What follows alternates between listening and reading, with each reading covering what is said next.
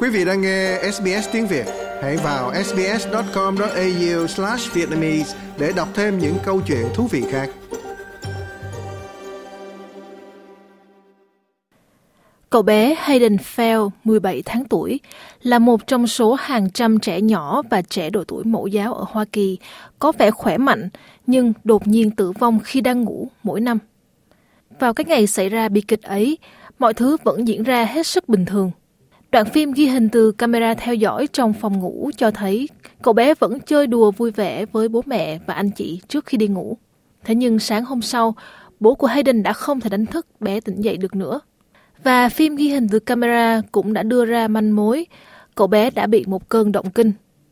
Tiến sĩ Orin Devensky, một nhà thần kinh học của Đại học New York, nói rằng có rất ít thông tin về những cái chết đột ngột ở trẻ em không rõ nguyên nhân. SIDS is extraordinarily well known. SUDC or Tử vong đột ngột ở trẻ em dưới một tuổi. SIDC thì đã được biết đến nhiều, nhưng tử vong đột ngột không rõ nguyên nhân ở trẻ em sau một tuổi.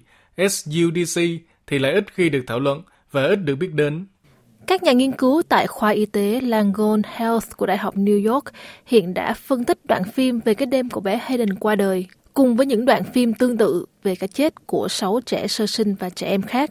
Và họ đã công bố những phát hiện trên tạp chí thần kinh học. Tiến sĩ Devensky là tác giả chính của nghiên cứu. Ông cho biết họ phát hiện ra rằng các cơn động kinh khi ngủ là nguyên nhân tiềm tàng của ít nhất một số trường hợp. A febrile seizure is a seizure event which can be a major convulsion. Cơn sốt co giật là một hiện tượng co giật, có thể nặng hoặc nhẹ, nhưng chúng chỉ xảy ra ở một căn bệnh, điển hình là sốt. Ở trẻ em, hiện tượng này sẽ dần biến mất và chúng lành tính, không có hậu quả lâu dài khi mắc phải những cơn động kinh này. Và điều đó đúng với đại đa số các trường hợp, nhưng thật không may, không phải tất cả các trường hợp đều như vậy. Các đoạn băng ghi hình không thể chứng minh rằng cơn sốt đã gây ra cơn động kinh, nhưng các nhà nghiên cứu lưu ý rằng một số trẻ mới biết đi có dấu hiệu nhiễm trùng nhẹ. Một trong những nhà nghiên cứu tại Đại học New York, Laura Gold, người đã mất cô con gái Maria 15 tháng tuổi do bị tử vong đột ngột không rõ nguyên nhân, hay còn gọi là SUDC, vào năm 1997. Một đêm nọ, con gái bà bỗng thức dậy do bị sốt. Sáng hôm sau, cô bé vẫn vui vẻ như thường lệ, nhưng đã tử vong trong lúc ngủ trưa. Bà Gold cho biết nghiên cứu này có quy mô nhỏ nhưng đưa ra bằng chứng trực tiếp đầu tiên về mối liên hệ giữa co giật trong các trường hợp trẻ tử vong đột ngột. The majority, the vast, vast majority of children with febrile seizures Phần lớn, đại đa số trẻ em bị sốt, co giật đều rất khỏe mạnh.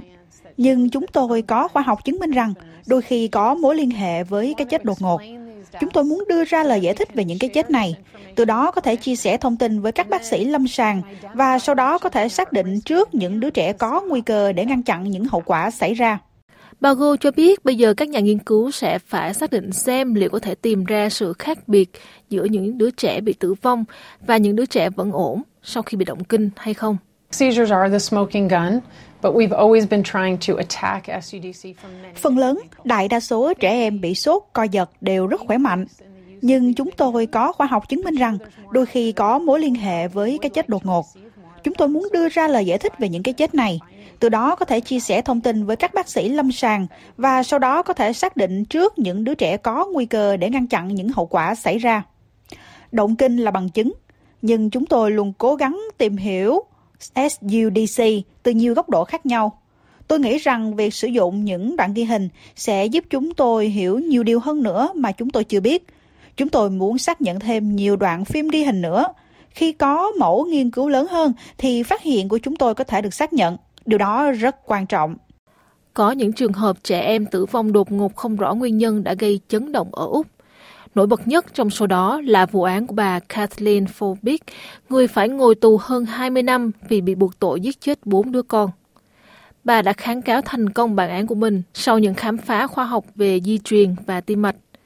Người phụ nữ 56 tuổi này từng bị coi là nữ sát nhân hàng loạt tồi tệ nhất nước Úc, nay đã được ân xá vô điều kiện và ra tù vào năm ngoái. I am grateful that updated science and genetics has given me Tôi rất biết ơn vì khoa học và di truyền đã cho tôi câu trả lời về việc các con tôi đã chết như thế nào. Tuy nhiên, ngay cả vào năm 1999, chúng tôi đã có câu trả lời pháp lý để chứng minh tôi vô tội. Nhưng chúng bị phớt lờ và bác bỏ. Hệ thống thích đổ lỗi cho tôi hơn là chấp nhận đôi khi trẻ em có thể chết một cách đột ngột, bất ngờ và đau lòng. Về phần bé Hayden Fell, mẹ của cậu bé, bà Katie nói rằng gia đình bà đã hiến não của Hayden cho công cuộc nghiên cứu. By that Friday, we had donated his brain to SUDC and we had enrolled him and ourselves. Chúng tôi đã ghi danh con trai tôi và chính chúng tôi vào cuộc nghiên cứu. Và chúng tôi đã gửi cho họ đoạn video trong phòng ngủ vào đêm mà thằng bé qua đời.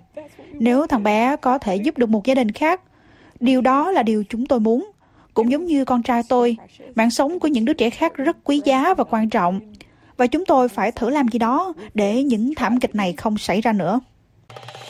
Quý vị muốn nghe những câu chuyện tương tự có trên Apple Podcast, Google Podcast, Spotify hoặc tải về để nghe bất cứ lúc nào.